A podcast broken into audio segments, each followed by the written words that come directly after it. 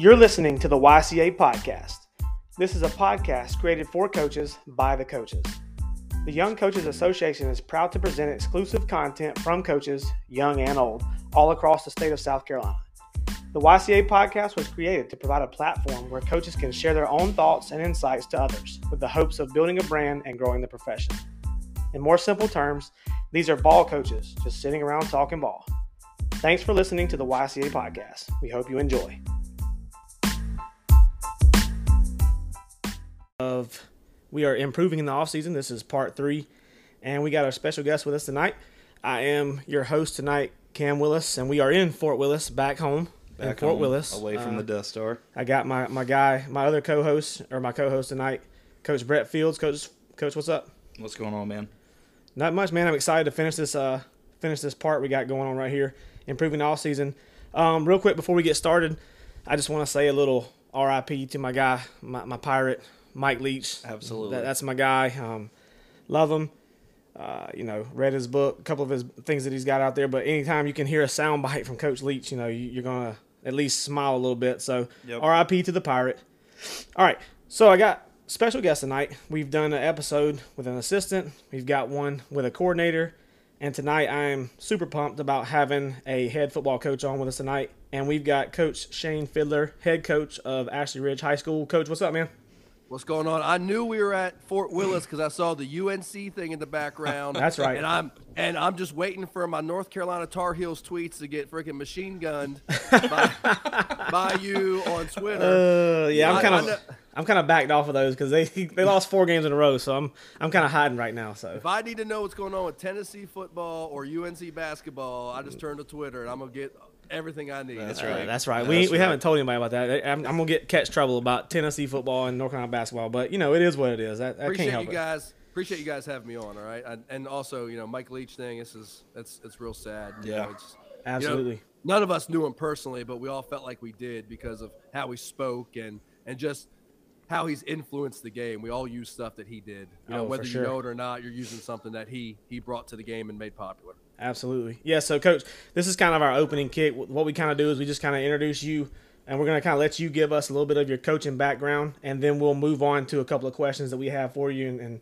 you know, we'll get started there. So, again, this is Coach Fidler. He's the head football coach at Ashley Ridge High School. Uh, Coach, just kind of give us your background and, and kind of what, you know, where, what kind of got you where you're at now. Yeah, so, you know, uh, I'd le- I learned this in the last few years. My my dad gave me some notebooks when I was a kid. I used to draw plays up when I was a kid. And I have all these old notebooks. I actually keep in my office now just as a reminder that this is something I've always wanted to do. So when I was a student at U S C, towards the end of my time, they were starting a club football team.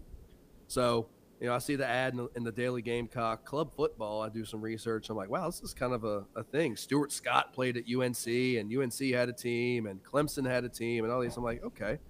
Um, So I, I emailed the guy running it, like, hey, you know, I'd like to meet whenever I'm interested. So I was interested in playing, you know, getting back into it. You know, not, not good enough to play at U S C, but I was like, you play club football, that'd be fun, you know, better in intramurals. Um, but then we got to talking. I'm like, man, I always wanted to coach. If you're looking for coaches, I'd be glad to step up and do that and, you know, coach offense and like hired. I'm like, all right, cool. So end up being uh, being the offensive coordinator at for U S C's club football team, not knowing anything of what to do, not having a clue. Yeah. I looked. I look back at that time, I'm like, man, I knew nothing. But we're out there having fun and, you know, coaching with peers. And we ended up winning like a conference championship the first year and all that club football stuff. It was fun. But parlayed that into, you know, everyone knows all these prep schools and everything they have around the Southeast and across the country now that, you know, where the kids go to local community college or and they, you know, play for this this prep team that has a different name than the community college, et cetera, et cetera. Well, they started one in Columbia called Gray Military Academy. And, you know, on the staff was Corey Jenkins. Um, Phil Petty was originally on the staff, but he ended up leaving, and they replaced him with Hunter Spivey, who was a wide receiver coach at Coastal. You know, um, Trey Hurd was on the staff, Eric Selvin, all these guys who played, you know, big-time college football or coached big-time college football, Rod Lork, all these guys were on the staff. And I'm like, I want to do that. That's a great way to, you know, meet people and learn. And I learned so much football doing that. I realized how much I didn't know, and you know, it, it was very Last Chance U. Last Chance U. The kids stayed in local apartments. And I know some guys that coached with me in that era listening right now, Gamble for sure. are going to be listening to this and they're going to be like, yeah, it was. You know, so when I watched Last Chance U, I'm like, that was our experience. So, um, but, you know, did that for two years. And then I was like, I want to try my hand to be an offensive coordinator again. So uh, looking around the Columbia areas where I was living, I, I was doing grad school because I realized that maybe the college coaching dream, I need to have a backup plan. So I was like, I'm going to go get my teacher certificate. So I went back to grad school at U S C while doing the Gray thing, and I got my um, master's of arts in teaching. So I was I'm going to go to high school route. So looking for O C jobs, et cetera, et cetera. Eau Claire in downtown Columbia, they were looking for one. So I went in, met with the head coach, and I got the job. It was awesome. It was a great learning experience. I got to learn a lot about what it's like to work at a place with very few resources, but kids who want to be successful and want to work hard. So worked there, um, worked with uh, Jermaine Derricott, who was the head coach at H K T right now. He was the D C. Maurice Oliver, who runs New Hope Collegiate. He was the wide receiver coach. Uh, the head coach was Tyrone Davis. Unfortunately, he passed away a few years ago, but I'm really thankful for the opportunity he gave me, and uh, ended up coaching a kid that went uh, to Howard to play wide receiver. So it was, it was fun. It was a dip, totally different experience. Ended up being the soccer coach in the spring for boys and girls. Didn't know anything about soccer, but that's that's what they what they needed. So we did it, and it was a great, great teaching experience as well.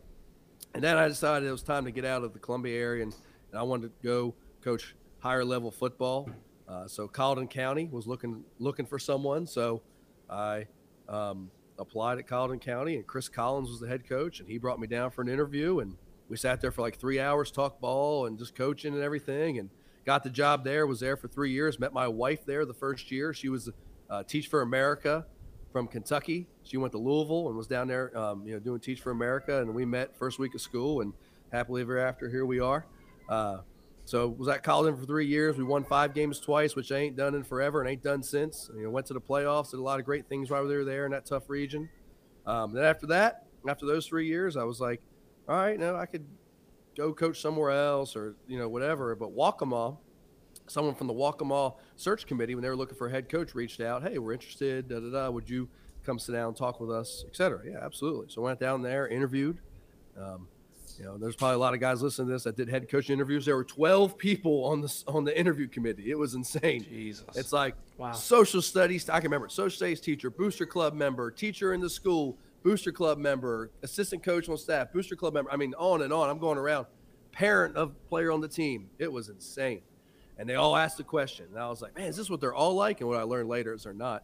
Um, but, but that's how that one was. And, you know, got through the first round. And then I get a call. Like, I was like, ah, I ain't getting this job. It's two weeks had passed. And then like a couple Sundays later, I get a call from their principal. We'd like you to come up again for a second round. I'm like, cool. So I go up on Valentine's Day, twenty seventeen, sitting there with Doctor David Hamill, the principal, and he goes, if I offer you this job today, will you accept it? Yeah, absolutely. And then we just keep going with the interview. I'm like, this is weird. And then finally he looks at me and goes, if I offer you this job right now, are you going to accept it? I said, yes, sir. Boom, got the job right then. So, and then um, sliding back, I was the head boys soccer coach at Colleton County. Um, uh, funny story how I got that was Coach Collins was the head coach at Colleton. He was also the A D. So he's going around the coaches table after practice one day, like, all right, everyone here is going to coach another sport. I'm like, all right, cool. Extra money, more experience, whatever. First guy, he goes, what do you want to coach? He's like, I'll, I'll coach tennis. He's like, all right, cool. Next guy, I, I'll be assistant coach for baseball. Great. Comes to me. I said, I'll, I'll coach golf. He goes, cool. You're the soccer coach. Gotcha. So what? Collins said, you're so. Anyways, later on, he's like, look, man, this is paying your dues. You know, it, um, Cam, the guy you work for, Jerry Brown, made Chris the soccer coach at Berkeley in the nineties when he was coaching there. Yeah. So he's like, this is how you're going to pay your dues. And he goes, you're going to learn how to be a head coach by being the head coach of soccer. And I said, okay, you know, sure. So I went and bought FIFA to learn the rules. Nice. And positions. There yep. you go. So, so anyways, I did learn a lot. I learned how to schedule buses. I learned how to um, feed kids. I learned how to manage parents, parent meetings, you know, practice schedules, just all those things that you have to do as a head football coach. I learned them on a much lower scale by being the head soccer coach for three years. Anyways, um, did that, got got approved as the head football coach at Waccamaw during a soccer game, went and answered the call mid-game. Nice. uh, yeah, what a moment. Week, yeah, it was. It was a cool moment. Um, then went to Waccamaw, head coach there for three years, you know, uh, got there, didn't win a game our first year, won one our second, lost four games, you know, in the fourth quarter. You know, close, tight games, including a heartbreaker at Bishop England. uh, when they scored with like two minutes left on a fourth and ten from their own five-yard line with no timeouts. It was insane. Wow. Um, but then the next year, you know, we also lost to Carver's Bay eighty-one to fourteen that year. Sheesh. Uh, it was twenty-one fourteen end of the first quarter and sixty-eight fourteen end of the second quarter. Wow. Yeah, they were an excellent football team that year. But anyways, the next year we played Carver's Bay our first game. We won forty-four nothing. So that offseason, the the the hard work and foundation we laid for two straight years clicked. Started and to pay off. Yeah. Yeah. We went seven and three in the regular season, which they had never done at the three A level at Waccamaw. Went to the playoffs, got matched up with Dylan, which how does that happen when, you know, usually usually a team that gets matched up with Dylan finishes last in their region. We did not finish last in our right, region. Well, right. they get they got beat that year uh, by Ainer, so they dropped down. So we ended up, you know, those middle games, and we got matched up with them. I'm like, dang. And they blew us out. Uh, but, you know, after that, people took notice and, you know, some other jobs started calling, and, and here we are. Now we're at Ashley Ridge. Um, got to Ashley Ridge. They won three games here before I got there. Uh, my first year was the COVID year. We went two and six my first year, lost uh, three games uh, by less than a score. I remember we played Cam and we played y'all Berkeley. That was a blowout. Y'all scored on the first play. But that was that was it. After that, every game was was a barn burner, or we won. And then the next year we went five and five, you know, and lost in double overtime in the playoffs to Cane Bay. Uh, on a, on a, they went for it on fourth down, and we missed a tackle, and the kid made beat us to the to the pylon. And then this year we went uh, seven and three in the regular season, then played Cane Bay in the first round again and got beat. So we can't get over the Cane Bay hump or or the first round of the playoffs hump, but we're definitely definitely trending in the right direction, and and. You know, excited to see where we're going to continue to go there. So that's that's my coaching background. Yeah, it's awesome, Coach. And obviously, Coach Fields and I are sitting here. We've we've you know played against you.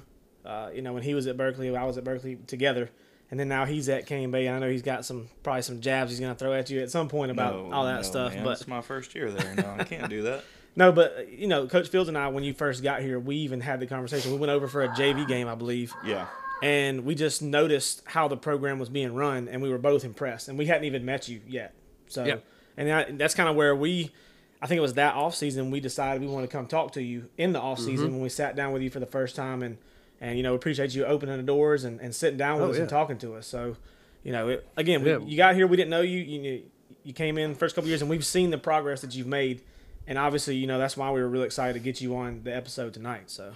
Well, I appreciate that. Yeah, it's it, it's definitely a lot of logistical work and and uh, managing the phone calls of people to get you know to get it out there. What they're talking about is we have our varsity, our J V, our B team, and our twelve U, our ten U, our eight U, and our six U all practice at the same place. Yeah. When our vars when our varsity, our J- JVs, we had two J Vs this year, and our B team are walking off the practice field.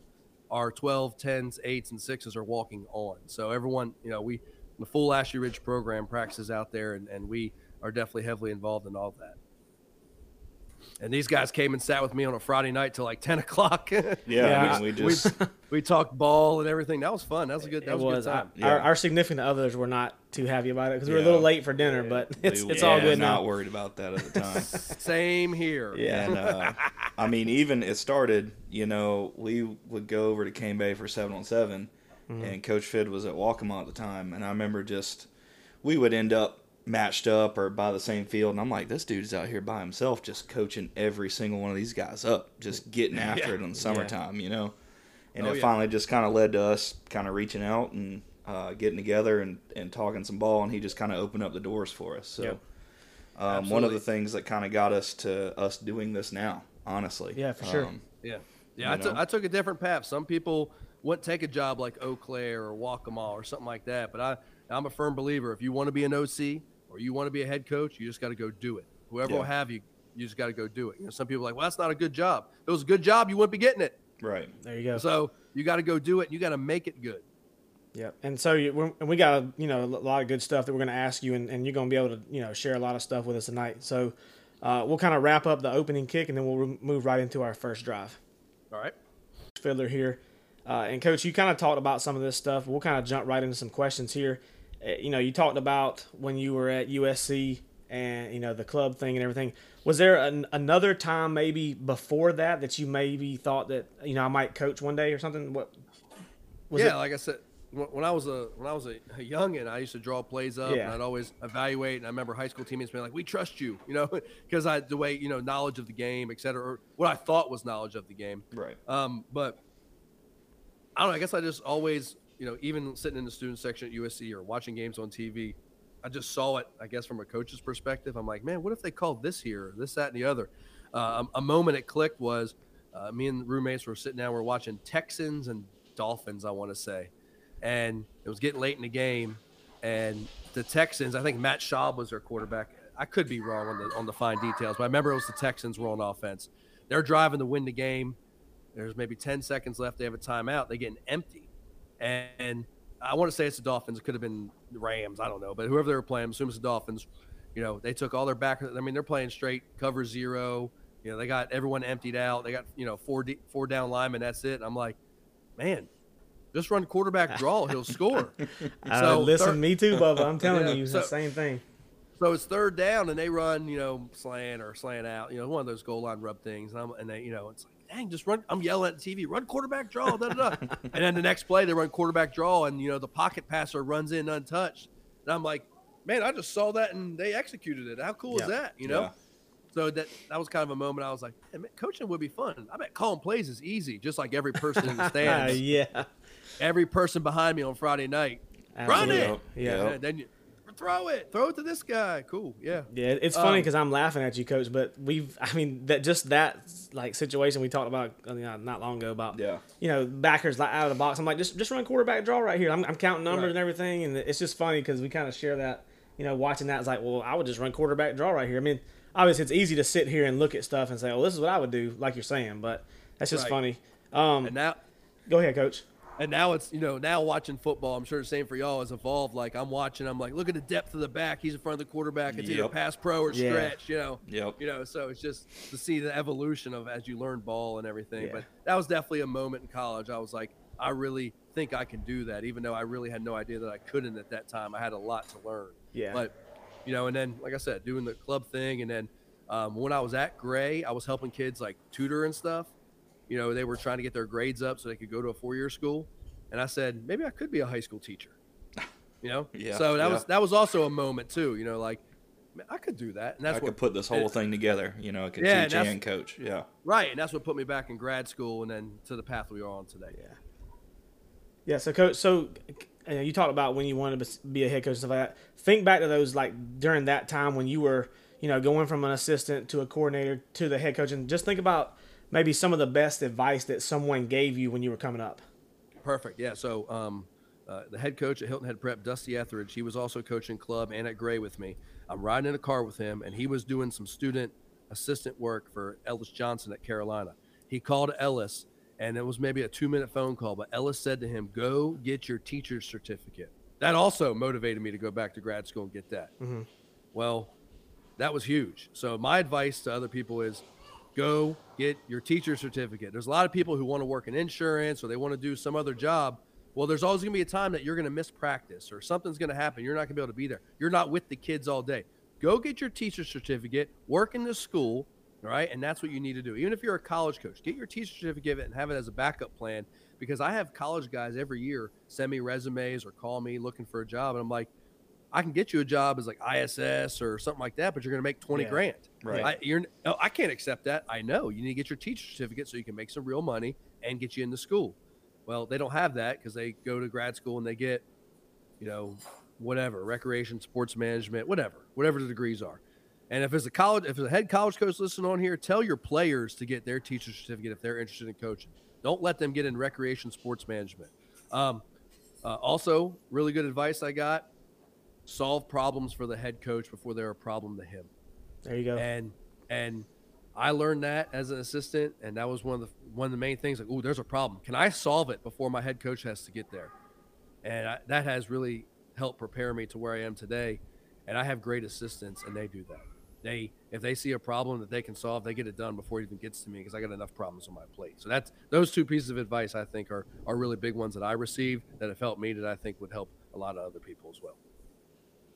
Yeah, I mean, it's almost like guys who don't get their teaching certificate at first, you just waste time. I mean, you waste years. Like, if you're going to get into it, why waste the time? Start teaching and get in that retirement system now. And like you said, that you miss less time at practice doing that. I've been yeah. around some great volunteers at Cross and now at Cane Bay, some guys who can almost outcoach me, but they live a different lifestyle and they can't be there every day. You know what right. I mean? It's it's rough to see because you know what those guys could do if they had teaching and coaching, you know? Yeah, well, and so that, that was a, obviously my time that I spent with Coach Tannehill when he was at Union. That was one of the big issues with him in our school district was he didn't have his teacher certificate. So, you know, I mean, he held on for a little bit. Uh, you know, I think he, you know, it, it probably drew more of a, a drawback from the community and, and stuff like that once they knew that, oh, he didn't have his teacher certificate and we're, you know, whatever, that may have happened. But yeah. if he would have had it, things may have been different is what I, I guess I'm going at. So, like you're saying, like if you're interested in coaching, the easiest way for you to get involved is if you're going to go and like go to school and get that certificate so that it's easier for you to make your way in wherever you're going to go. So absolutely. And, yeah. and you know, what, what sucks about it is the semester of student teaching you got to do because you can't make no money, absolutely. But it, it pays off. Just suck it up and do it. And you'll thank yourself later. Yep. Yeah.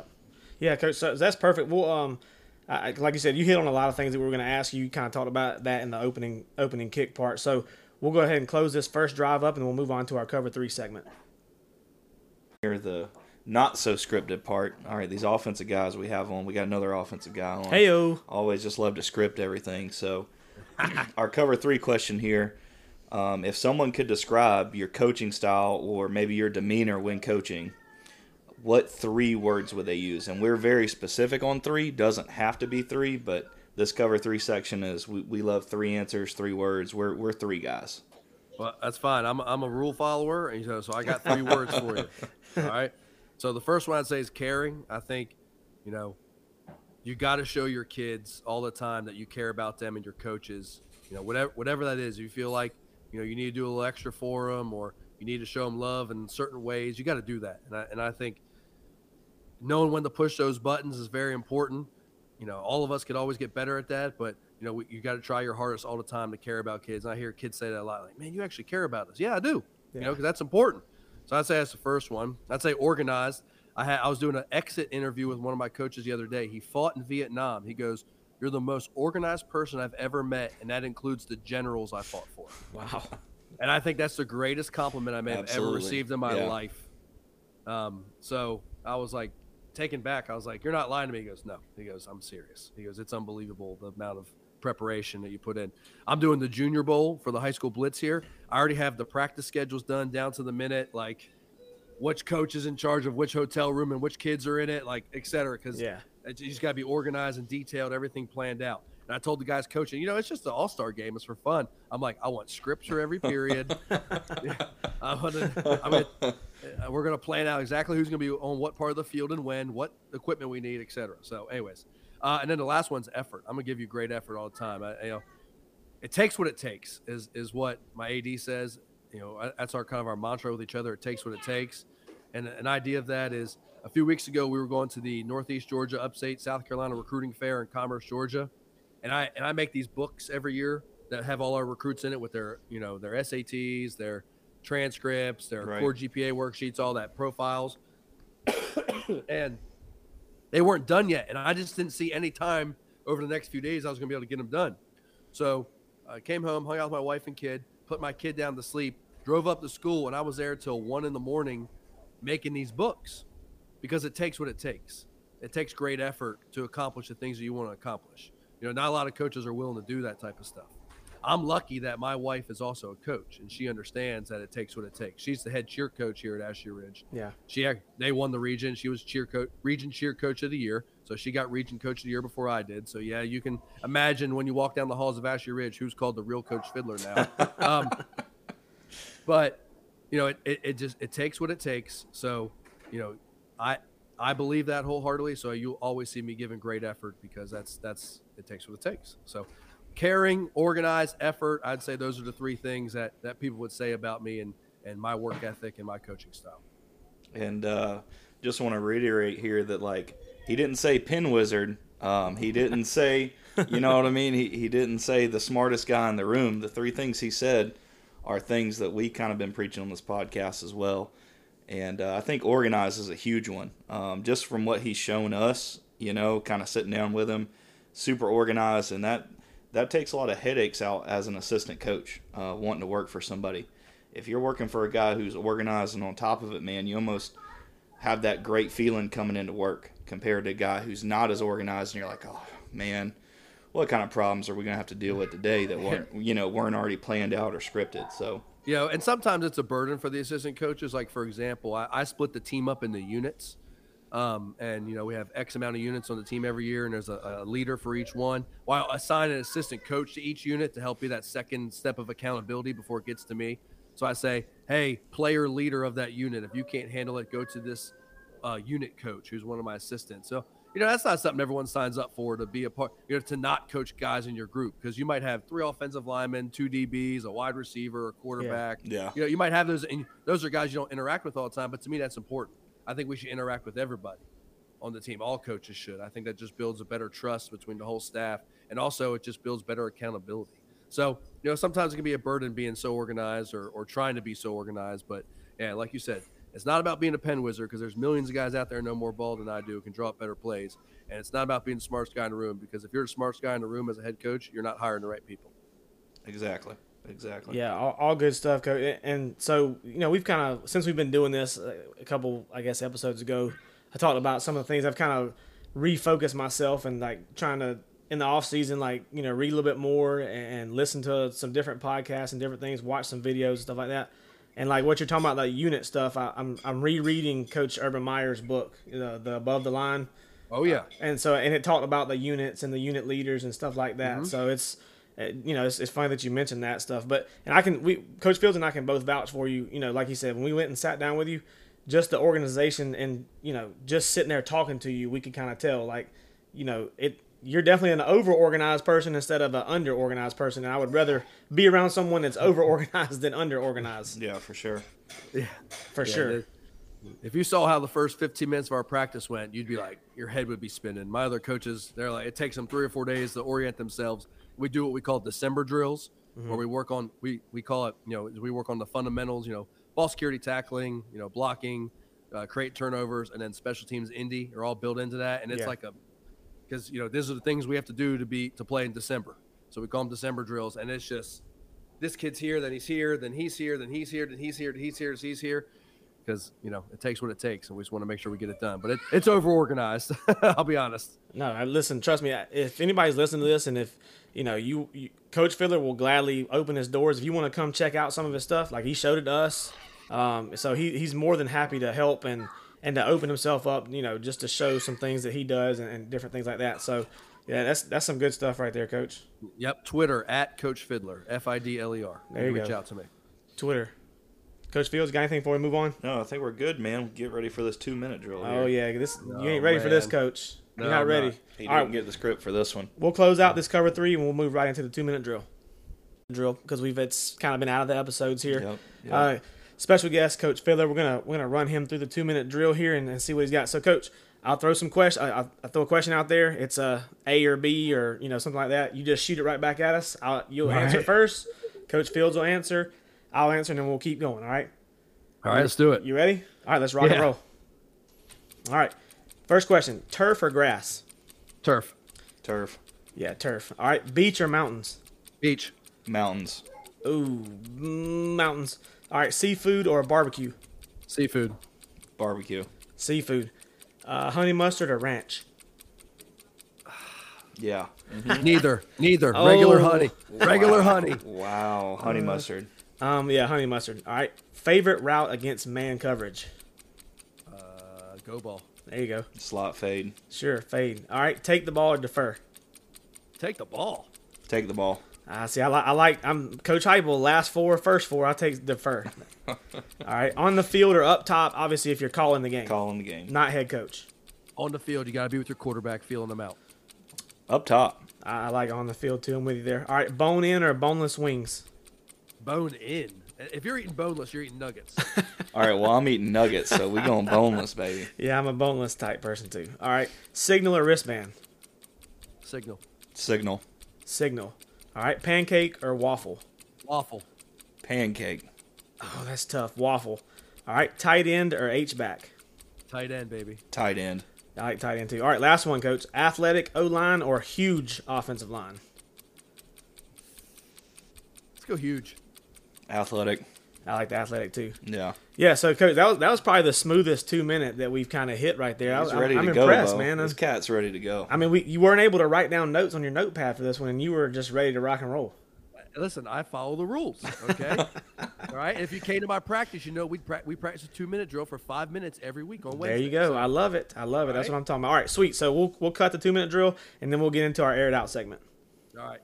Uh, Coach Willis and I's favorite section right here. That's right. We're going to the Air It Out. So kind of our first topic on this Air It Out is, for Coach Fit, obviously, it's going to be define what getting better in the offseason means to you, yourself personally. That's, I think that's real simple. Strengthening your weaknesses. You know, um, I, I was doing that today, actually, during my planning period. I had a video up on from Glacier Drive about something that we need to improve as a football team. It's called beating Cane Bay. Um, You're serious too, aren't you, Coach? Are you serious? Or? No, I, I did have I did have a video up, but you know, um, there'll be plenty of Cane Bay studies. That's game one next year. But right now, you know, trying to. Trying to do different things to get playmakers of football that we got, and just trying to you know, study that. You know, felt like we didn't get one of our guys the ball enough last year, so just trying to learn how other people are getting players like him the football. So strengthening your weaknesses, I think, is exactly what getting better in the offseason should mean. You know, um, how how you do that is is a bunch of different ways. I'm sure we'll talk about all that going forward, but you know, just for example, like I said, Glacier Drive. You know, we.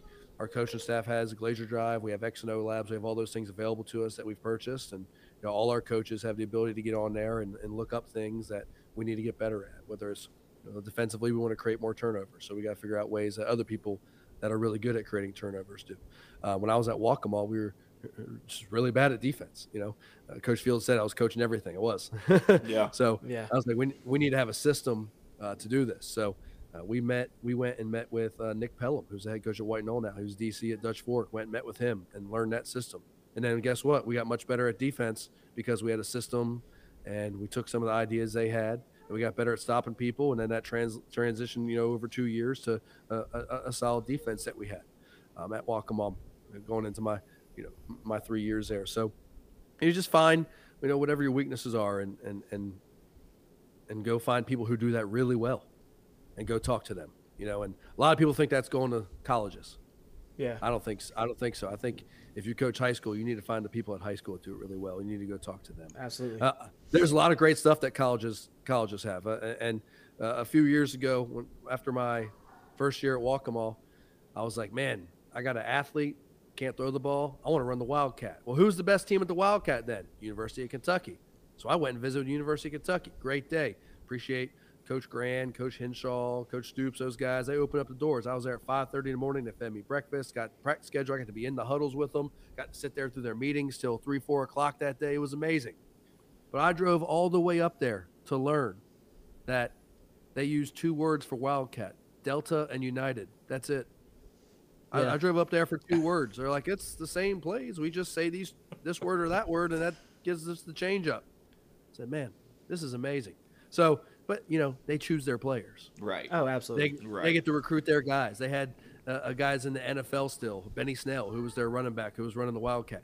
You know, they don't have to do anything crazy. I want to I want to go talk to the high school coach who gets, you know, Joe Blow from math class and has to turn them into a football player, you know, to match up with their kid that's actually going to go play college football that's next to him. How do yeah. they make that work? That's right. what I want to know.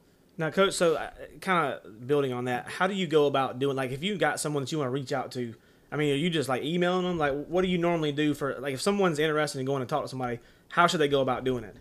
Yeah, I, I, I am a cold emailer or cold D M-er or anything. First thing I do is I do a lot of research to make sure it's what I really want to go do. I don't want to waste their time or mine. Yeah. Watch a lot of film, read as many articles as I can. I mean, I read articles about when they got hired at that job. I read, I go through, like, months of tweets, like, anything I can to research. Is this the person that I really want to get information from?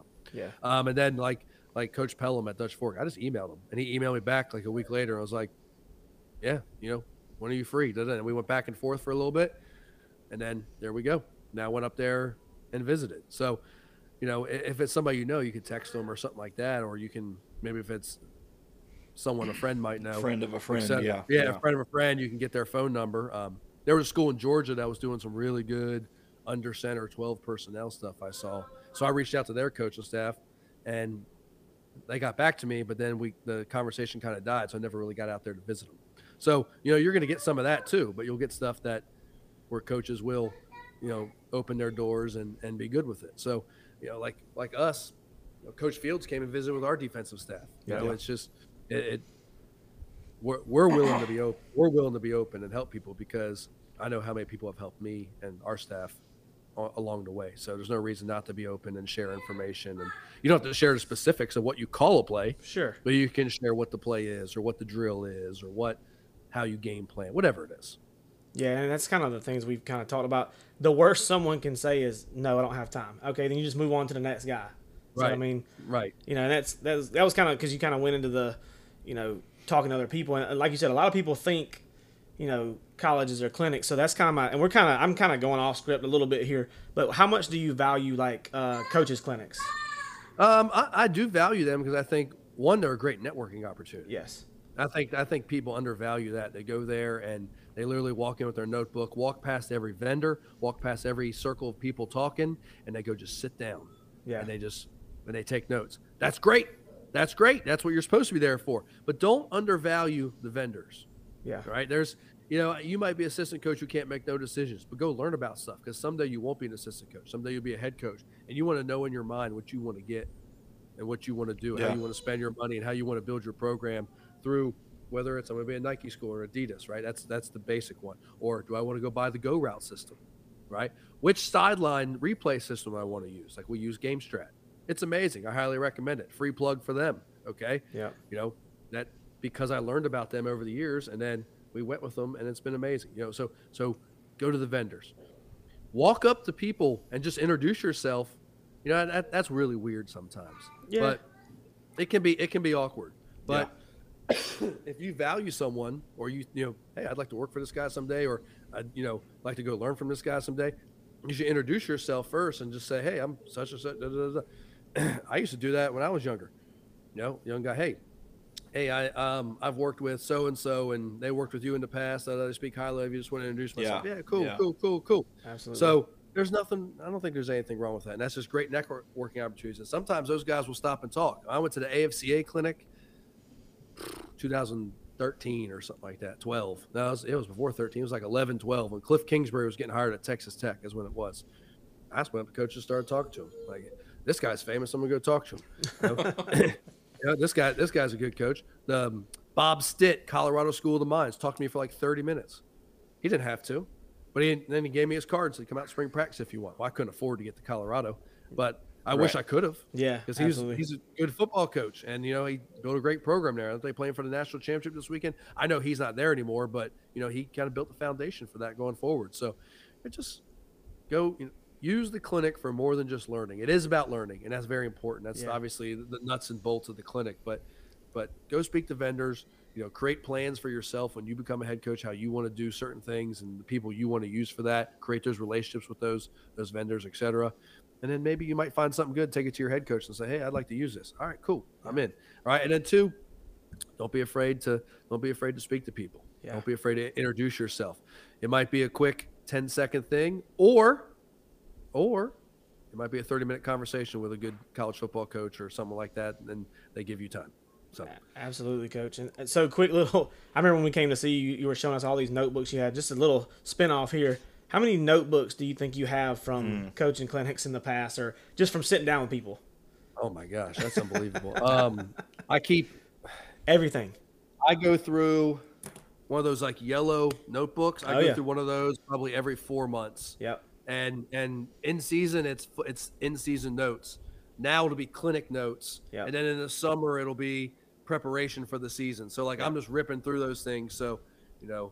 fourteen years of coaching, you know, three of those, three, four of those a year. I mean, we're talking fifty, you know. So, so the real question is, how often do you go back and look at those? Like, do you well, go back ooh, and check them out? Yeah, or yeah. Funny, if I could share my screen, I'd show you when I leave a clinic, if I liked what I heard, I, I have a Google Doc that I put those notes yep. in. I regurgitate them back into a Google Doc so I can find them all in one place. Yeah. Gotcha. And that, that Google Doc is forever. Oh, yeah. Yeah. No, that's that's I, awesome stuff.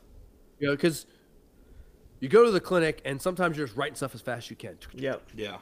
And then what are you going to do? Just go back in a couple weeks and look at it or whatever? Well, when you get back from the clinic, just put it all down and just start typing it. You know, that's what I do. I just type it into a Google Doc.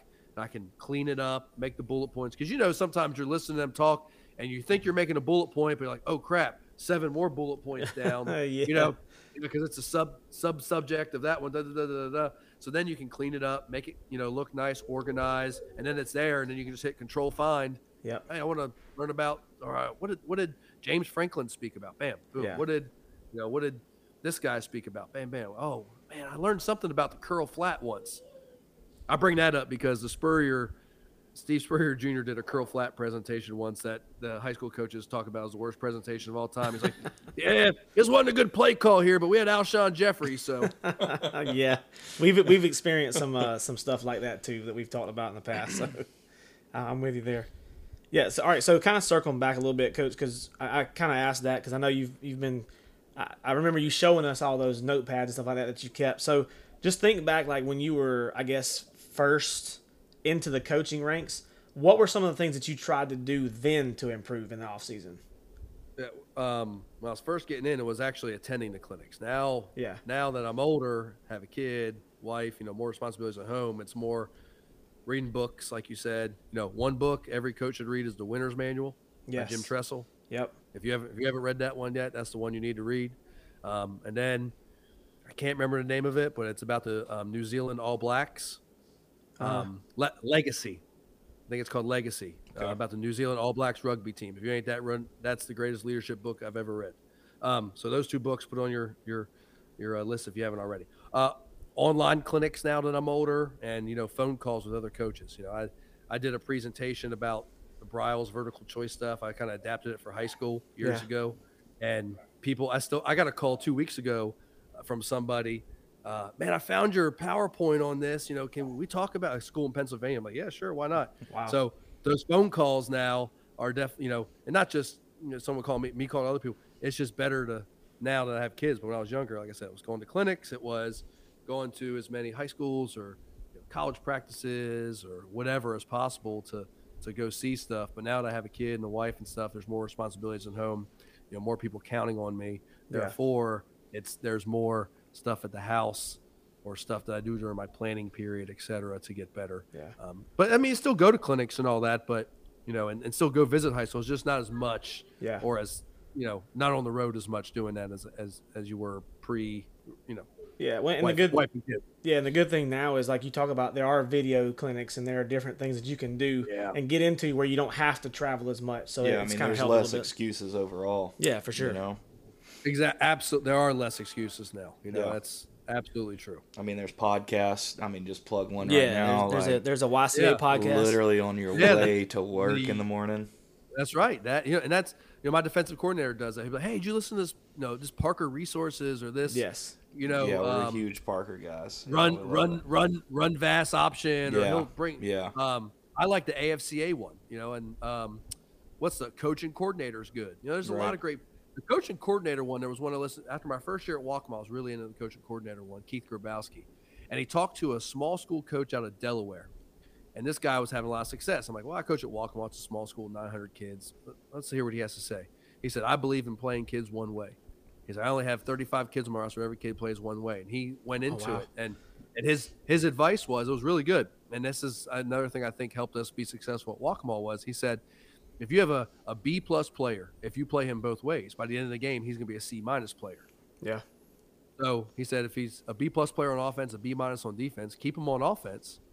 And if his replacement on defense is a C and not a B-minus, you can live with that because he'll still be a C at the end of the game while your other kid would be a, a C-minus. But if you need him to come in later and, you know, you know, in like a, you know, a, a big moment to step in and play that position he can, but you're saving kids. And then he brought up a bigger point. He's like, it gets more kids involved, makes more kids want to play for you, makes um, you can have deeper game plans. When kids are playing two ways, your game plans can't be as deep. Oh yeah, for you sure. know, so I was like, man, that's really good advice. So then we implemented that and oh, lo and behold, it was a, it was a successful model, and all the things he said would come true did.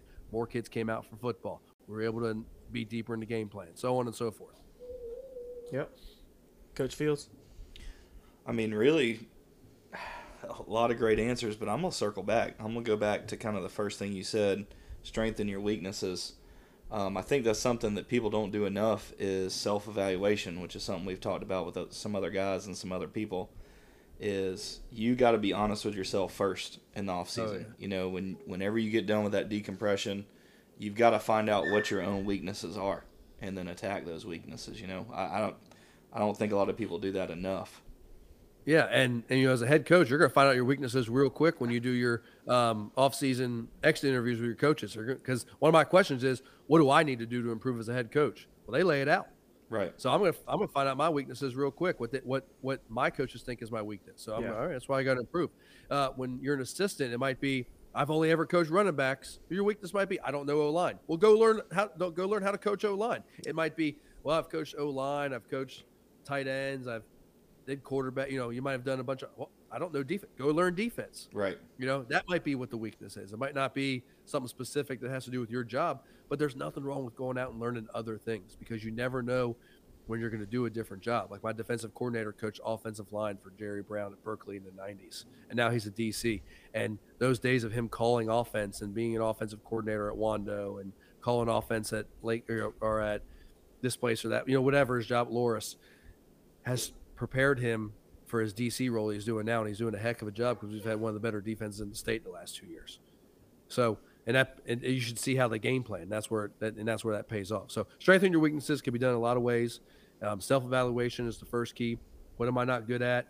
What do other people think I'm weak at? You know, you, and that that takes a lot of guts to ask people to tell you what you're, you know, how you can improve. Absolutely. Yeah. You know, and I kind of cringe when, you know, I have the coaches fill out a Google form cause, or um, a Microsoft form. We were a Microsoft school. So they fill it out. And I kind of cringe when I'm scrolling and reading their thing. Like, man, what are they going to say about me?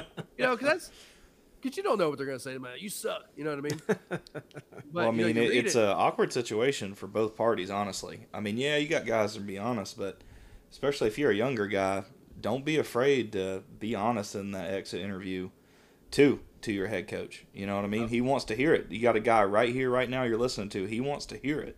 Yeah, you wouldn't ask a question if you didn't want to hear it. Right. That's right. That's why I asked the question, so I get the answer, so I know how we got to improve in the offseason to make our program better. Yeah.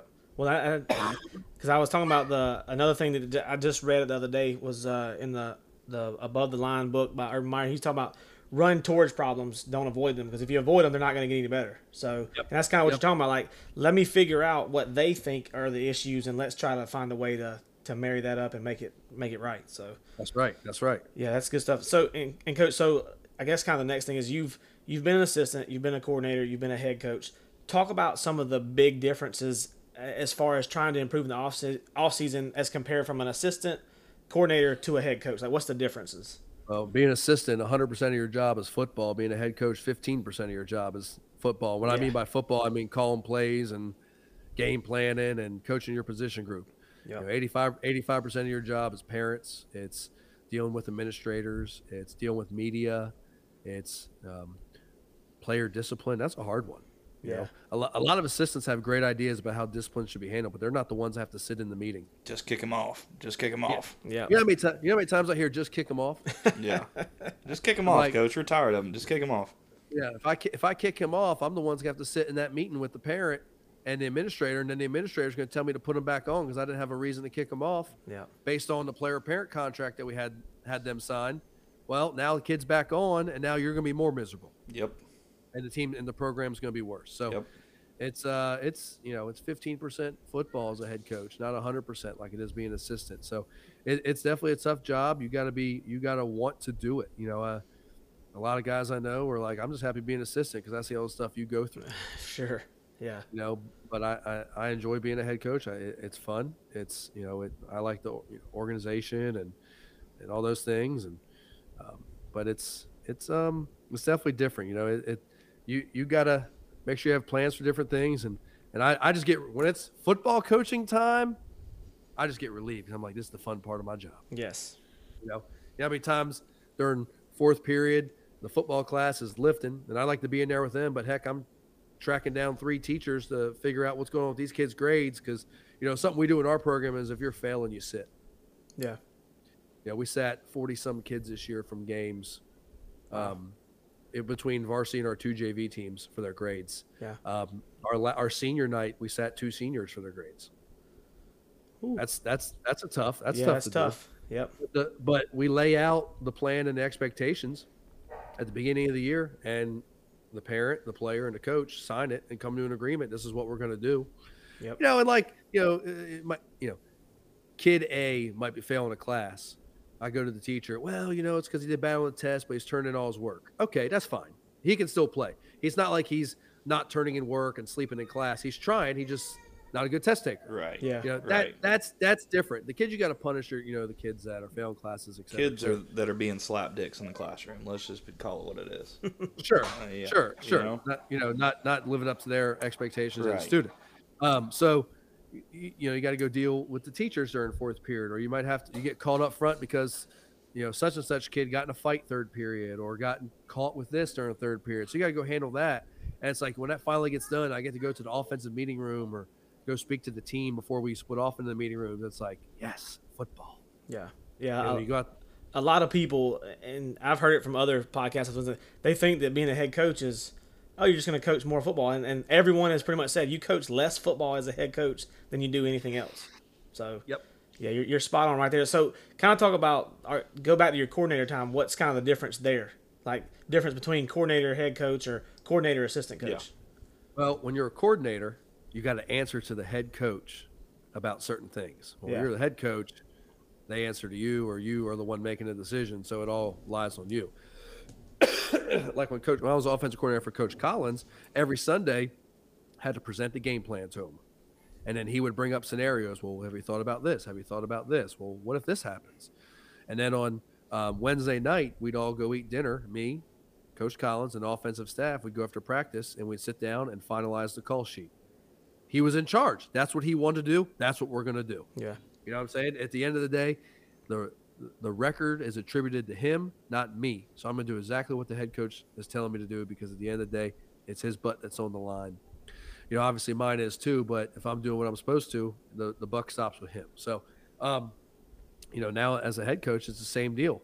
But now I'm the decision maker. So I got to make sure I'm putting us in the best position possible, because I'm, you know, it's on it's on me. The head, the, the record uh, is attached to me. Not any of the assistants, not the coordinators, et cetera. So I think that's the big difference is the coordinator, assistant, you know, as the assistant, you're answering to the coordinator and the head coach. When you're the coordinator, answer to the head coach. When you're when you're the head coach, you're the answer. So you got to make sure that you're, you know, you're properly leading everybody, especially when it comes, you know, football wise, to make sure everyone's put in the right positions, game plan wise, scheme wise, what you want to do, how you want to utilize your talent, et cetera. Yes. And so you talked about when you were a head coach, when you finish the season, you're talking about looking back and trying to, to, you know, focus on your weaknesses and make them strengths. As a coordinator, did you, was, I mean, obviously it had to be kind of the same deal. You know, you want to see what y'all do, but kind of tell us, like, when you were done with the season as a coordinator, what was your main focus going into that offseason? Yeah, what, what did you jump into in the offseason? Uh, well, the first thing, and I still do this because I call it offense for us, is is you, I make sure every play's typed into a huddle and you do all those breakdowns. And then what I do is I organize playlists by gap schemes, zone schemes, you know, vertical balls, play actions, you know, quicks, et cetera, et cetera. And I figure out, all right, how many yards per play did we get? I count penalties in that. You know, if you're throwing a vertical ball and you've gotten five pass interference on it, obviously you're doing something there. Yeah. So, so that counts with right. it. Or if you're getting if you're getting holding calls, something's happening there. Yeah. You know, it's it, it maybe, you know, if you're running stretch and you're getting a bunch of holding calls on it, obviously maybe your offensive line's not good enough to run that play. They're getting beat across their face or whatever. Or if you're doing three-step pass game out of the gun, maybe your offensive line ain't good enough to to protect for that long. That's why you're getting holding calls or sacks or whatever it might be. So yeah. I, I I include penalties uh, in, in that as well. But I find out, okay, here's the, you know, five things we were best at. Here's the five things we were worst at. All right, why were we really good at these things? Why were we re- – was it that we had an exceptional wide receiver that could take the top off? Was it because we had a senior-laden offensive line that created gaps and moved people around and we were able to just fit through? Um, why were we really bad at these things? Did we not have a quarterback with a strong enough arm? Um, were we too one-dimensional because of this reason or that reason? You know, evaluate that. Mm-hmm. And, and then from there, go say, okay, what do we have coming back next year? How can we how can we use this data I just found to start planning out next year? And then once you figure out what you want to start planning out for next year, then you can start figuring out, all right, what new stuff do you want to do? What do you want to get better at? And that's when you can start setting up your improvements for the offseason. Who you want to go visit with, what clinics you want to go to, so on and so forth. Yeah, that, that's some really good stuff right there, Coach. I mean, it's yeah, you, you laid it out pretty perfectly there. And, uh, you know, obviously I hope, you know, people that are listening to this, they're going to – they got a lot of stuff that they can listen to and take from this. But, uh, you know, a lot of a lot of that is – is pretty spot on. And, you know, we've talked to different people. They've said some similar things, some different things. And, you know, uh, just trying to give people an avenue to kind of go and listen to and, and kind of create their own way, you know. So that, that's some good stuff. Uh, real quick, we're going to take a small break, and we got one last question for you in this segment. All right. It is going to be kind of a summary question. I want to wrap it up here with something good. But what's the best advice you could give someone who is looking to constantly improve? Not necessarily – Um, at a certain role, kind of any role as a coach? How do you constantly improve? I think the best piece of advice I can get is just, is just me kind of taking what I've already said and spinning it to a more direct way. Seek out people you think do what you want to learn really well. Yep. If you want to learn how to organize practice, find someone you think that organizes a great practice. If you want to learn someone who runs, you know, inside zone really well, go seek out, or you want to learn about inside zone, go seek out someone who runs inside zone really well. If you want to, you know, learn how to improve your speed program and your strength program, go seek out people who do that really well in your opinion. And that's, that's who, where you need to go. Um, and I was thinking about this earlier, you know, you said, well, what if someone shuts you out? Well, odds are, you know, let's say you reach out, I reach out to Coach Willis here, 'cause he, you know, does spread no huddle really well. Okay, I want to learn about that. Well, he's like, ah, I'm not going to teach it. Well, there's probably somebody who worked with him. Yeah, that's out there. Absolutely. So I'm gonna go find. I'm gonna go find that. That's that's my next my next step. I'm gonna go find that person and see if they'll speak to me. Yeah, and learn from it. You know, so that'd be my best advice. Um, uh, I'm gonna throw this in there. Uh, I'm the committee chair on the South Carolina Football Coaches Association for the. for a new thing that we're starting this summer. It's called the uh, under uh, thirty-five and under Coaches Academy. Uh, when I was a few, uh, two thousand nineteen, I was selected for the A F C A thirty-five under thirty-five, um, thirty-five under thirty-five Coaches Academy. Uh, it was in San Antonio at the coaches clinic. It was amazing. I was way out of my league. It was at, just at my table was Villanova, Baylor, Penn State, me, and Texas A and M. So I coaches. So I was way out of my league being in that, in that room. Um, But I learned so much from it, and I've seen other states that are doing these thirty-five under thirty-five type deals for their, their high school coaches association. So I took it to Jimmy Noonan, our executive director of our coach association, and said, hey, is there a way that we could do something like that? He goes, yep, you can you can organize it. I said, oh, okay. So uh, we're putting that together. Uh, we're going to have some great speakers, some great topics, just like how to be a great assistant or how to be, you know, the best coach you are where you are. Um, bring in like vendors to talk about how to order from vendors, you know, just different things that people want to hear about. You know, you go to clinics and you hear the same inside zone talk every time. You hear the same, right? You hear the same, you know, culture of the U N C Charlotte program talk. You know what I mean? You hear that all the same stuff every time at these all sports clinics and these uh, coach association clinics. We're going to bring this in with more specific topics that people really want to hear about. So um, look for that in late January, early February. We're going to send out information on how coaches can apply to be a part of that. Yeah. So take, go ahead. I'm sorry, Coach.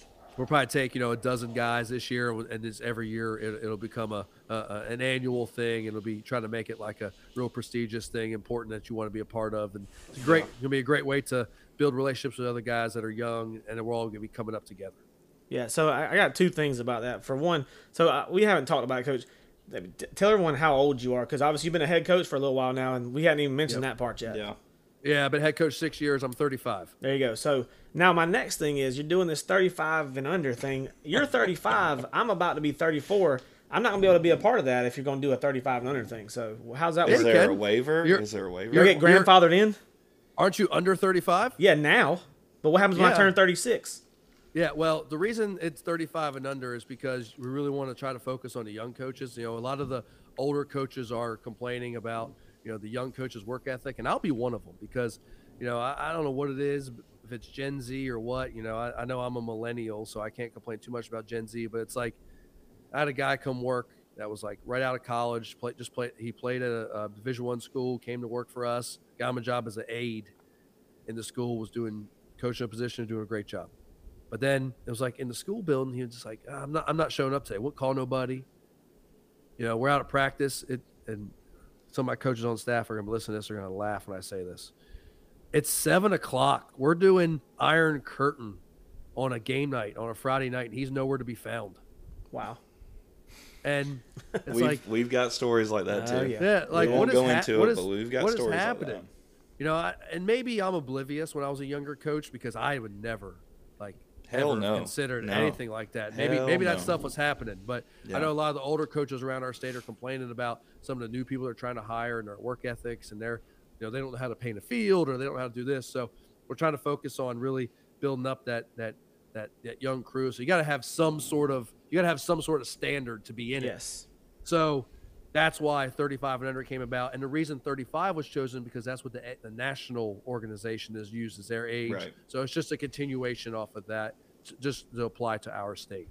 Gotcha. Yeah, I was just kind of giving you a hard time there because, I mean, you're obviously about to be over thirty-five yourself. So yeah. does that mean you're out when, when that happens too? Or No, I, I'm just, I'm Bro, just going to. He's the director, okay? He's the prince, uh, all right? No, I'm just going to make sure it's he's organized it. every I, year. I feel like we can do a partnership here, the thirty-five and under with hey, the Young Coaches Association. I mean, that, you know. I, and I said that to Fields. I, I then, I, if I'm not mistaken, I te- uh, texted you and said, hey, we're doing this. Um, it's getting ready to get announced. We actually announced it on Friday at the uh, head coaches meeting at the um, before the North-South game in Myrtle yeah. Beach. So I'd stand up and speak about it. So, and I've already had, you know, fifteen or twenty coaches reach out to me. Hey, can I get my guy in? Can I do this, that, yeah. and the other? I said, we'll send it all out. It's going to be, you know, right. it's it. We're going to, there's a committee of guys that are part of the coaches association now, board members, et cetera, that are going to choose the guys that are going to get chosen, you know, be a part of this every year. Yeah. Right. Um, but you know, it's, it, it, I'm glad that people are interested and want to be a part of it already, because that means it's, it, it's, it, it should be good. Yeah. Well, once, once everything comes out, especially if it, if it's on Twitter, you know, let us know. We'll, we'll shoot it, it out be. there too. So we'll, we'll spread yep. them. That's what we're trying to do here. So essentially the same stuff, just yeah, a different absolutely. avenue, I guess. So, yeah. you know, we yeah. definitely want to help where we can for sure.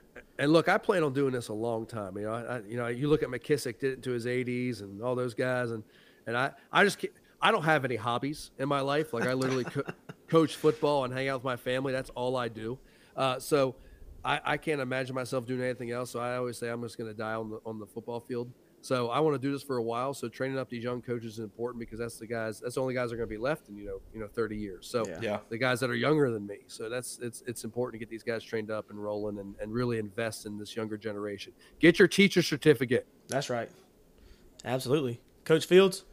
I'm, I think we roll ahead into overtime, guys. Yeah. Um, let's just go ahead. Let's not even stop oh, okay. it. We're gonna, we're gonna, it going. So we're going to jump into overtime now. We'll just go ahead and roll into it. Coach, you good? Yeah, I'm ready. All right. Let's do it. What you so overtime essentially is is a time for if we want to revisit a topic, or if our guest obviously is Coach Fidler, uh, Ashley Ridge, head football coach. If you got something you want to talk about, you want to ask us, now is kind of your time, Coach. If so, I'm gonna kind of pass it over to you. Yep, I got one question. Okay. All right. You guys are both assistants. You guys have been coordinators. You know, you guys understand this. So, what do you want? You know, this is about off-season improvement, this whole podcast. So, right. what do you what do you want your head coach doing in the offseason to get better? Ooh. Ooh, okay. There you go. That's kind of off script, so. Hey, there we go. Oh, here's the non-scripted. Are you, are you, you answering guys first? Always got to go first. All right, well, go ahead. You know what I mean? I, I defer anyway, so. So, first of all, I think this is something people don't talk about a lot, but that exit interview is a big deal. Um, if your head coach isn't doing that, it's kind of scary, first of all. Um, I want a little bit of communication, and right when that season ends, uh, Coach Zara did his pretty quick while everything was still fresh, and I want my head coach to be honest with me in the offseason. Um, that will help me get to what my weaknesses are. You know what I mean? So that's that's something I want him to be honest with me in that exit interview. I want that kind of quick after the season. Um, I don't want two months of us not really being around each other that much, other than maybe four o'clock, compared to when we were with each other every day, six days at least out the week. You know, so being honest yep. with me as an assistant, I think is huge, because then I know kind of what my weaknesses are, or maybe he can confirm those weaknesses to me. You know? Yep. So I think that's a huge one to me is is being honest with me. Um, and that that could in another way be caring about me too. Like, be honest with me. Think, you know, if my goal is to be a head coach one day, be honest with me and, and be like, dude, you want to be a head coach, but you did this, this, this, this, and this during the season? and you want to get to where I am now, that's not going to work, you know? Right. Or we just talked about young coaches not working as hard. Well, if you've got a guy, if you're a head coach and you've got a guy that you think may be a dude one day in twenty years, you don't have to boost him up every second of the day. But in the offseason, kind of let that guy know you need to get after it, bro. Or you need to work on this, or you need to coach a second sport. Or I think that's a big one to me is be honest with me first, you know, yeah. I, personally. You bring, you bring up the second sport thing, you know, a little off script here. I think being the head soccer coach for four years between Eau Claire and Colleton was big for me, and where in being organized and being prepared as a head football coach. So if, if you have the opportunity to coach a tennis, a golf, a soccer, a track, anything like basketball, J V basketball, anything, you need to take advantage of, because that's a chance for you to kind of build some of those systems in place. You're talking about exit interviews. Um, you know, some coaches will say if you're having exit interviews, it means you ain't solving problems when they come available. And I would agree with that. You can need to be constantly solving problems if they're immediate, but there's some things that at the end of the year are kind of, you know, glaring or um, uh, overarching things that you can't really solve mid-season or at the or moment. Or even so, nitpicky things. I mean, yeah, I'll sure. be honest with you, with Coach there, mine, mine was super nitpicky, just things that I've seen or maybe done at other programs that we haven't done at Cane Bay yet. So it was a chance to be really nitpicky in the things that I think can help us, but we don't have time during the season to talk about it, you know, or it's not right. something that we can change during the season. Yeah. And I, I like to do my exit interviews, you know, a few weeks after, like this year, y'all beat us in the first, in the, in the first week of November. So I did mine after Thanksgiving, because I want the emotion taken out of it. And let's get to real information, you know, because yeah. you do it the week after you lose in the playoffs. It's emotional. Like you know, some of the things said are right. One, People one need way the or decompression. The other. Yeah. Yeah. People need the yeah. decompression. So when I, yeah. yes, when I say right away, I don't mean twenty-four hours after for sure. Yeah. But. Let's, let's, let's get, let's give it two weeks. Yeah. And then, hey, here's the, let, right now let's focus on the kids. They're hurt. You know, you have twenty, thirty kids who never play football again. Never let's put focus pads on them. On. Yeah. Yep. So let's focus on them. Let's focus on getting everything cleaned up, inventoried, et cetera, et cetera. And then when that's done, let's take a deep breath. Then let's go back and review, because we got, you know, we got time, but we also don't want to be too much time. So yeah. So be honest with assistants. I really like that. I'm writing this stuff down too. This is going to go in my Google Drive. There you go. Hey, we get the Google Drive. We don't get the stack of notebooks. Looky there. I know, right? Yeah. So, I mean, for me, I mean, I you know, kind of piggybacking off of Coach Fields a little bit. Obviously, I've been in a situation where we didn't have exit interviews, and we did. I obviously like them a lot better because, for one, I, just in my time that I have coached, I got better myself as a coach when someone challenged me. Uh, Steve Tannehill oh, yeah. challenged me. Like, you know, he he didn't like, and I've on other episodes like. You know, I call plays on Thursday night for him a couple years, and I come in, we win a football game, and, and I come in, I'm, like, feeling all good about myself, and he's, like, watching film, and he's like, what is this? Like, this is – he brings you back down to earth a little bit. Yeah. But, you know, so he challenged me, but at the same time, when we were outside of the football setting, I really enjoyed being around Coach Tannehill. Like, we play golf together. We go, you know, grill out at his house, you know, you know, fish together and do some stuff like stuff like that. And a lot of things that he did that I liked was in the off season. Yeah, we had some time to kind of, you know, decompress a little bit.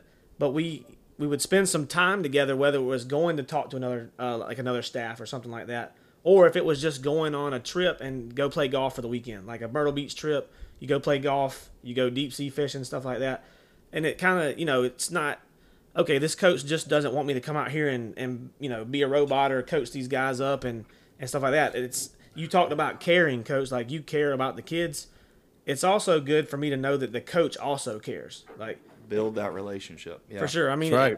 and, and cause I remember one time when I got, I had my appendix taken out in the middle of the summer, and, and Coach Tannehill, you know, shows up to the hospital. I didn't expect him to come, you know. And same thing with my like some of my high school coaches. Those guys went out of their way to let you know that, hey, even though football is over, like, I still care about you as a person. So, yeah. I mean, I want to be challenged. I want to know, like, hey, what can I get better at? And, you know, challenge me to learn more about a different position. Like, if I'm coaching receivers, hey, you know, Coach Willis, I need you to focus. You need to learn more about offensive line this offseason or something like that.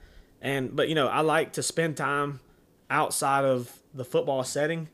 But doing – it ain't got to be football related. Sure, I'd love to go talk to, you know – whoever, whatever staff we like, we're trying to do something on offense and we want to go learn some more stuff like what they do. Sure, let's go do that together. We'll go get something to eat, you know, things like that. But you know, spending time with them, whether it's grilling out at the house or, you know, whatever it may be, that, that's kind of something that it brings that coaching staff camaraderie together a little bit. And like one thing that I loved about Berkeley, and Coach Fields can vouch for, as a staff, we all liked each other. Like it was, you know, we went to battle together, and, you know, it might be, it might go in our favor. It might not go in our favor on Friday night, but that Friday night, you know, we're sitting there, we're together, you know, we're talking, we're hanging out, having a good time, you know, with each other. And that just made it a lot easier for me to come to work, you know, on Monday yeah. or, or Sunday or, you know, whatever day we're going to meet and stuff like that. So yeah, it, it helped check the egos at the door as well. For sure. Um, you know, be, being apart and building those relationships with each other, you know? Yeah. Um, that's just, I mean, I, I don't know whether that's, the improving in the offseason part is, you know, I want someone who's going to challenge me and not just think that I'm doing a great job all the time. Well, I mean, that's improving because as a head coach, you're coaching men. Yeah. You know, yes, you have a group of players, but you've got to coach and teach adults. You know? Yes, you do. Which in your situation, you know, is kind of different than some staffs. You're a younger head coach and you've got some older guys on your staff. You know, yes, that, I, I do. Mean, and I, I, I got guys the same age as my dad. Right. I mean, that that's rough, man. Yeah. I mean, that's hard. But when it comes down to it, that's one of your main jobs, one, fighting fires, of course. Right. But two, you've got to coach men. I mean, yep. you know, to have a head coach that has, I mean, honestly, enough balls to coach men that are older than them and build those relationships with them is huge, you know? Yeah, guys that could have coached you or raised you even. So, yeah. uh, you know, you bring up challenge, and I challenge uh, – I, I have a coach on staff, young guy. Who, he's ready to go be a D C, in my opinion. So, like, hey, man, go in interviews. Yeah. You know, I, I, I, how, how many head coaches, you know, would say that because they want to keep their guys and their staff intact. But at the same time, you should want people on your staff to go get better jobs. Yeah. And absolutely. To improve themselves. So. For sure. Yeah. Just, yeah. I mean, just piggybacking off of that, like, just be real, be honest with assistants, you know. Um, I, I just... That's just so huge. It's something that, and it, nobody's perfect, of course. Like, you've got thirty thousand things to do. Like, Coach Fit has thirty thousand things to do right now. Mm-hmm. But if he can just take the time with those main core guys and tell them what they need to work on and, and be honest with their goals and build that relationship with them, that goes a long way on that staff. I mean, that's those guys are just going to run through a brick wall for you, just like your players will, you know? Yep. one hundred percent. one hundred percent. Yeah, I mean, and like I said, I, I feel like I've improved more as a coach in my career when someone has challenged me and made me focus on, like, you might think it's a little thing, but that little thing's important. So yeah. if it's, you know, if, if my receiver's taking a false step, then you're not just going to overlook it. Like, you need to fix it. Like, let's find out how we're going to fix it. And, you know, so, again, someone who's challenged me in the past, uh, you know, I feel like I've gotten better as a coach that way rather than someone saying, oh, coach, you're doing such a great job. I mean, it, there's a good balance, I guess, I'm looking for. Like, you want to be appreciated. Hey, you know, I appreciate what you guys are doing. Thank you for your time, stuff like that. But still, not just that. I, I need to be challenged. A lot you know. of times, you know, if you're a position coach, you know if your group did well. You you don't need the pat on the butt. Like, it's good to have sure. a pat on the butt. But a lot of times, if you're doing the right thing as an assistant coach, you can see week to week how your kids are getting better. Yeah. I mean, honestly. Mm-hmm. If yep. you can't, then you probably shouldn't get that pat on the butt because your group probably isn't doing what they're supposed to do, which means at some point you're not doing what you're supposed to do as an assistant. Yeah, I mean, funny, funny story. When I did work with Coach Tannehill, it was funny because when the receivers played well, he would always say, yeah, my receivers did good tonight, talking about himself.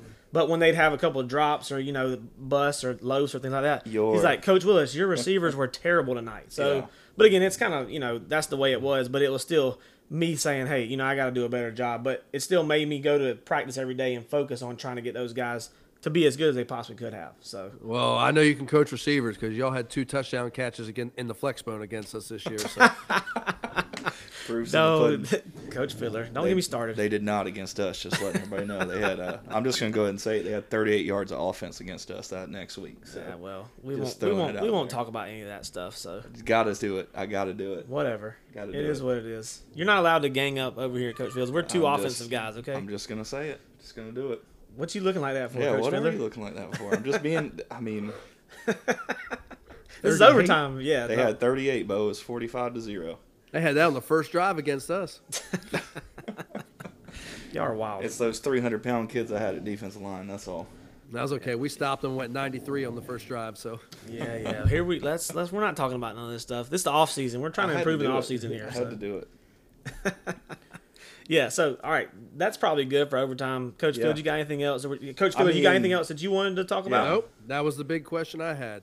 All right. So my thing is, before we close, again, Coach, we really appreciate you coming on here. Obviously, it means a lot to us because yeah. you obviously could have been doing a thousand other things right now instead of sitting here with us. So appreciate you. Obviously, anytime we sit down with you, we always take away something from it.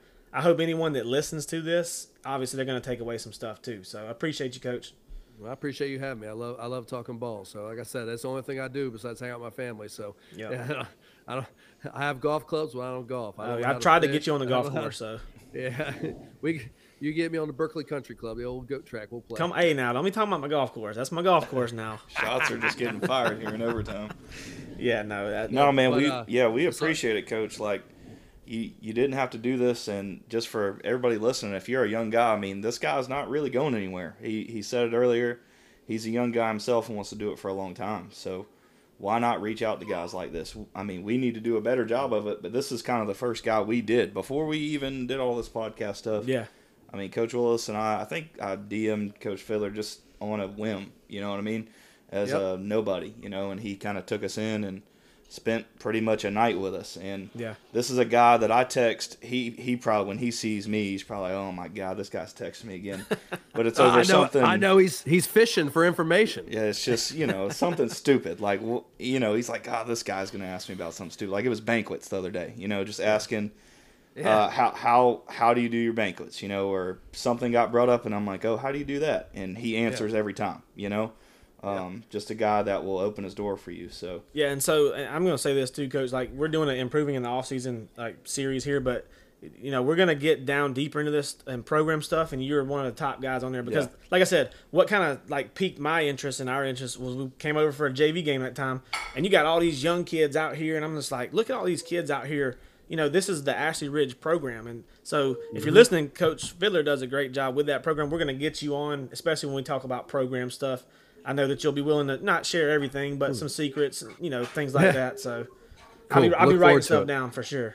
That'd be cool. If, if somebody wants to reach out, just Twitter, at Coach Fidler, F I D L E R. There you go, at Coach Fidler. Again, his doors are open because he didn't know us from anybody. So he's like, sure, come on, let's let's sit slap down and talk. Dicks. So we're slap dicks. Yeah, so. Exactly. So shut up. Yeah, Coach, all right. I know you got a, a party to go to again, Coach. Man, we appreciate you coming on here. It, it means a lot to us. And, and anytime you want to come on, if you want to come co-host or co-host with us, wherever you're at, come on. You're welcome. Well, I appreciate you guys having me on. All right, Coach, we'll wrap this overtime segment up.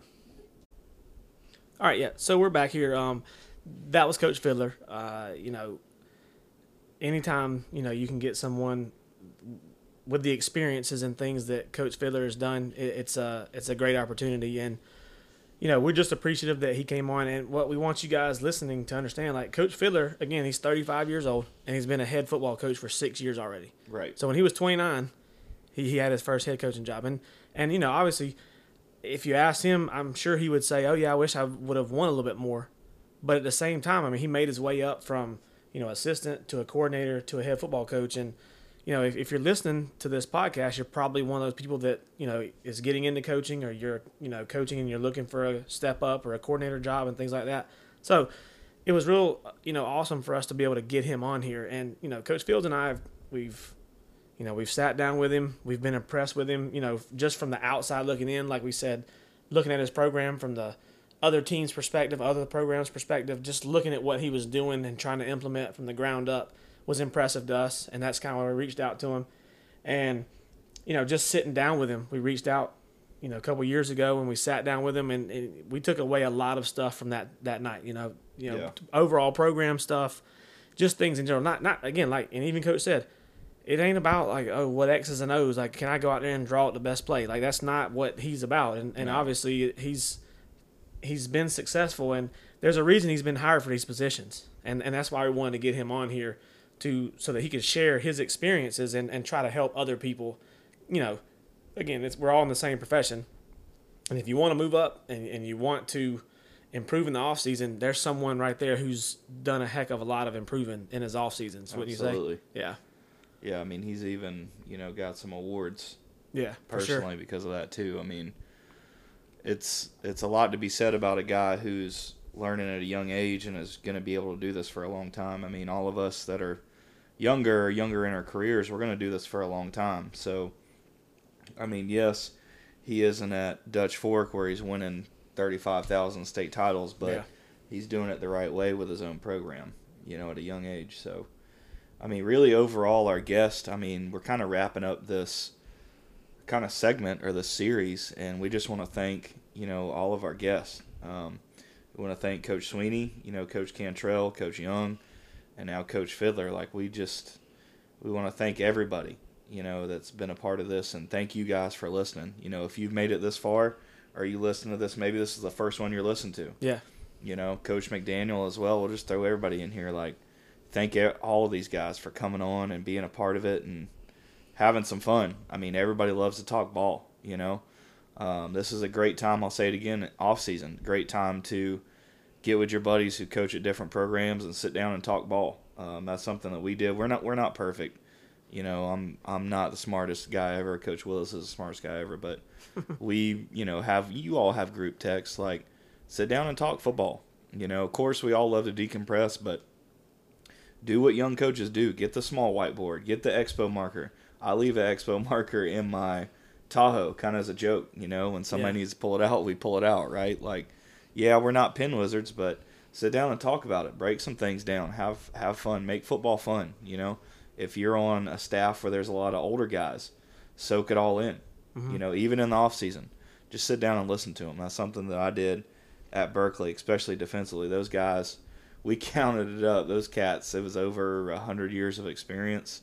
You know, between the three of them, and I was the young guy on staff. And when I left Berkeley, I felt like I was their equals, honestly. Uh, maybe not like intelligence-wise, obviously, or knowledge, but, you know, on a Friday night, we were all equals. You know, we were all going into war together. So, um, I mean, just soak it all in, learn, improve, find your weaknesses. Everything that people have said has been the truth, you know? Um, take one thing away from each podcast and work on it. That's something we're doing too. Even though we're the ones recording this, we're still doing our research and background and finding our own weaknesses and doing all that ourselves. So yeah, I mean, and, and let it light a fire under you. Let's go, man. And, and daily, like, we're reaching out to people, and, and daily we're like trying to improve with this platform, and we're also, you know, trying to figure out how we can help other people too. But like, here's our thing. Like, if you want, reach out to us. Like, again, you can go follow the Y C A podcast. It's at Y C A underscore podcast. Myself, I'm Coach Willis at Coach Willis. And then you got Coach Fields is at Coach B Fields. Um, reach out to us. If you don't, you know, send us a message, send us a D M, you know, whatever you want to do. If you got something you want to talk about, or maybe you want to come on and share some experiences, that's what we want you to do. That's, we're trying to grow this thing and share with everybody. And, and again, you know, last thing about Coach Fidler, because he was our guest tonight, special guest. Uh, he did some some awesome stuff for us tonight, and we appreciate him. Go follow him on Twitter. It's at Coach Fidler. Again, reach out to him. Like, if you want to know some program stuff, just reach out to him. He'll be more than happy to, to welcome you, just like he did for us. And, you know, don't be afraid to to do that. And if it's other people, you know, someone that's really good, like he said, find someone that does what you want to do, and they do it really well, and just go. Like, ask them, talk to them, reach out to them. Like, knock their door down if you have to. And I, you know, metaphorically, not actually, but still. Don't don't do that in South Carolina. Yeah, don't knock their door down you physically. Might, you might find something you don't want in South yeah. Carolina. But yeah, so, and, and we'll kind of close this episode out because it's been a great episode, but we just want everyone to understand, you know, we appreciate you. You know, we hope we're doing something positive for you. You know, and if not, you know, we're having fun with it, and, yeah. and we're reaching out to people, we're networking and doing things, and it's it's been a great time for us. So, Coach Fields, last thoughts before we close this thing out? That's it, man. Um, R I P to Coach Leach, honestly. Yeah. Like, that's seriously, it's been kind of a bummer. Yeah. We went to the Dorman uh, Strength Clinic. We got some free shirts and whatnot, Coach Willis and I did, and, I mean, it was kind of a bummer because it was kind of announced that day. So, yeah, you know, it's it's kind of been kind of a somber week, you know. Yep. We've been excited about doing this pod, but it's been kind of upsetting, you know. Yeah. Um, especially seeing all of it on Twitter. So, so you know, I'd say to honor, you know, Coach Leach, go go pick up his book, Swing Your Sword. You know, it's Great it's a one. good book. Um, yeah. you know, and I, I guess that's kind of a good ending point for us there. So I guess until next time, we'll see you.